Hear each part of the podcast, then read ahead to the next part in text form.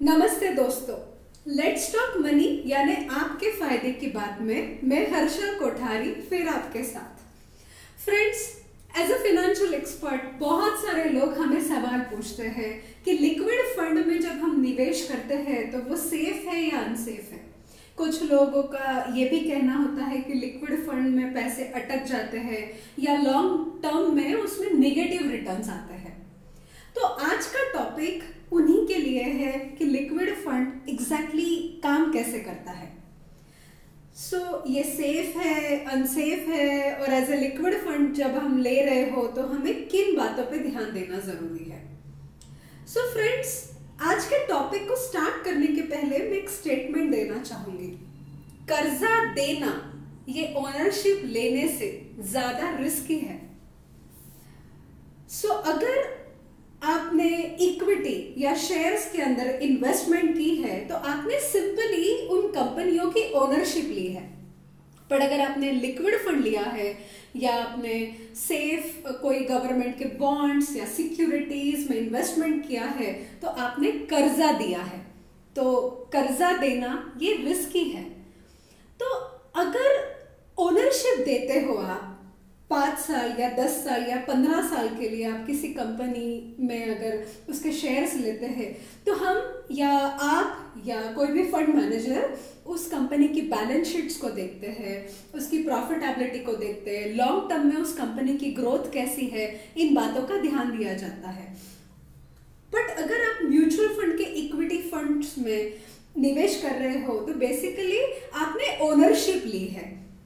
But अगर आप liquid fund ले रहे हो तो यानी आपने कर्जा दिया है अब सोच के देखिए कि अगर आप किसी इंसान को एक दिन या दो तीन महीनों के लिए कर्जा दे रहे हो तो इट्स ओके okay. आप आप जानते हो उस इंसान को एक या दो तीन महीनों में वो आपका पैसा लौटा देगा पर अगर आपने वही जो आपका फ्रेंड है, उसको अगर एक लॉन्ग ड्यूरेशन के लिए कर्जा दिया है तो ये रिस्की है, क्योंकि आपको बहुत लॉन्ग ड्यूरेशन तक उसकी फिनेंशियल जो कंडीशन है, उसको मॉनिटर करना ज़रूरी है।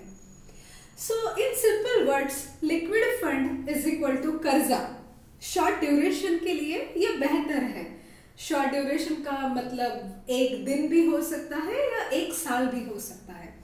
पर अगर आप इक्विटी यानी ओनरशिप ले रहे हो तो लॉन्ग ड्यूरेशन के लिए ही ये बेहतर है।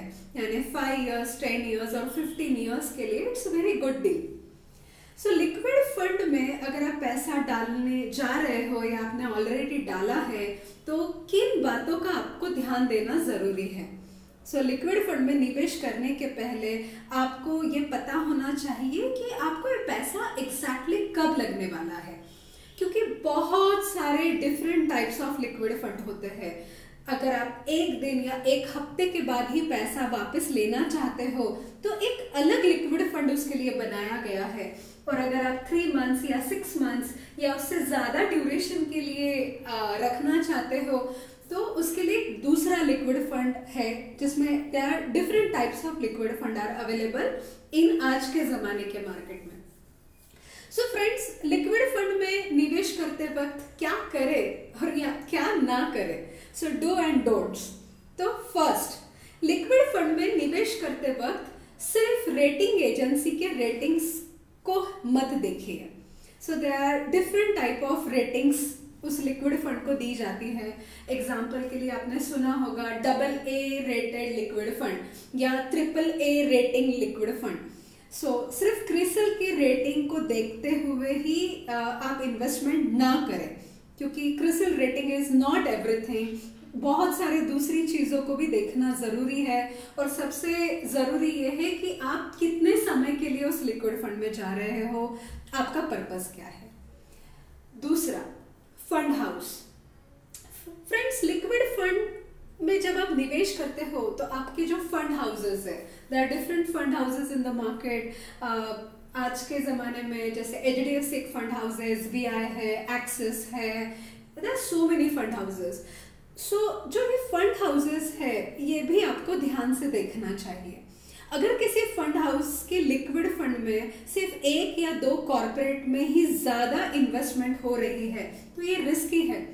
सोच के देखिए, अगर वो कॉरपोरेट ने बहुत सारा पैसा लिक्विड कर लिया, उन्होंने पैसा निकाल लिया तो आपका आपका जो जो भी पैसा उसमें था, वो बहुत जल्द नीचे आ सकता है।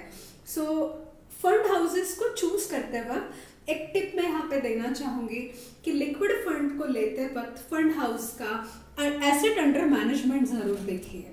जो भी फंड हाउस का एयूएम ज़्यादा है, वो ज़्यादा बेहतर है और जिनका एयूएम कम है, आपको बहुत ध्यान से सोच समझकर फंड हाउस में इन्वेस्ट करना चाहिए। Third diversification so friends liquid fund जब आप लेते हो तो आप ये देखिए कि उसमें डाइवर्सिफिकेशन कैसा है। अगर डाइवर्सिफिकेशन ज़्यादा है तो वो बेहतर है। सो so, आपका जो लिक्विड फंड है वो कितना डाइवर्सिफाइड है आप ज़रूर चेक कीजिए। एक फंड हाउस है जिसका लिक्विड फंड है जिसमें हो सकता है 120 टाइप्स की सिक्योरिटीज में उन्होंने इन्वेस्टमेंट की है। और दूसरा एक फंड हाउस है जिसमें सिर्फ़ 20 सिक्योरिटीज में ही इन्वेस्टमेंट की है। तो आप खुद सोचिए अगर आपको कर्जा देना है तो 120 वर्सेस 20 लोगों को।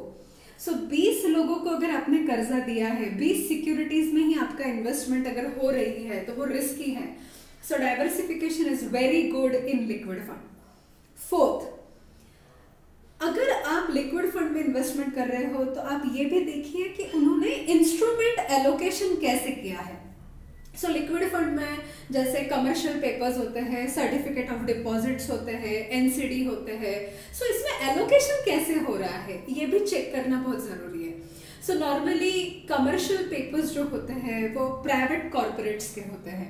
अगर किसी लिक्विड फंड में, किसी यू नो फंड हाउस ने कमर्शियल पेपर में टेन परसेंट से ज़्यादा इन्वेस्टमेंट की है तो ये एक रिस्क को इंडिकेट करता है।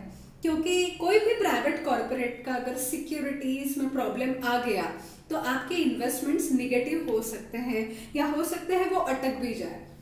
सो so, uh, ये भी देखना ज़रूरी है कि उनमें इंस्ट्रूमेंट में एलोकेशन कैसे हुआ है।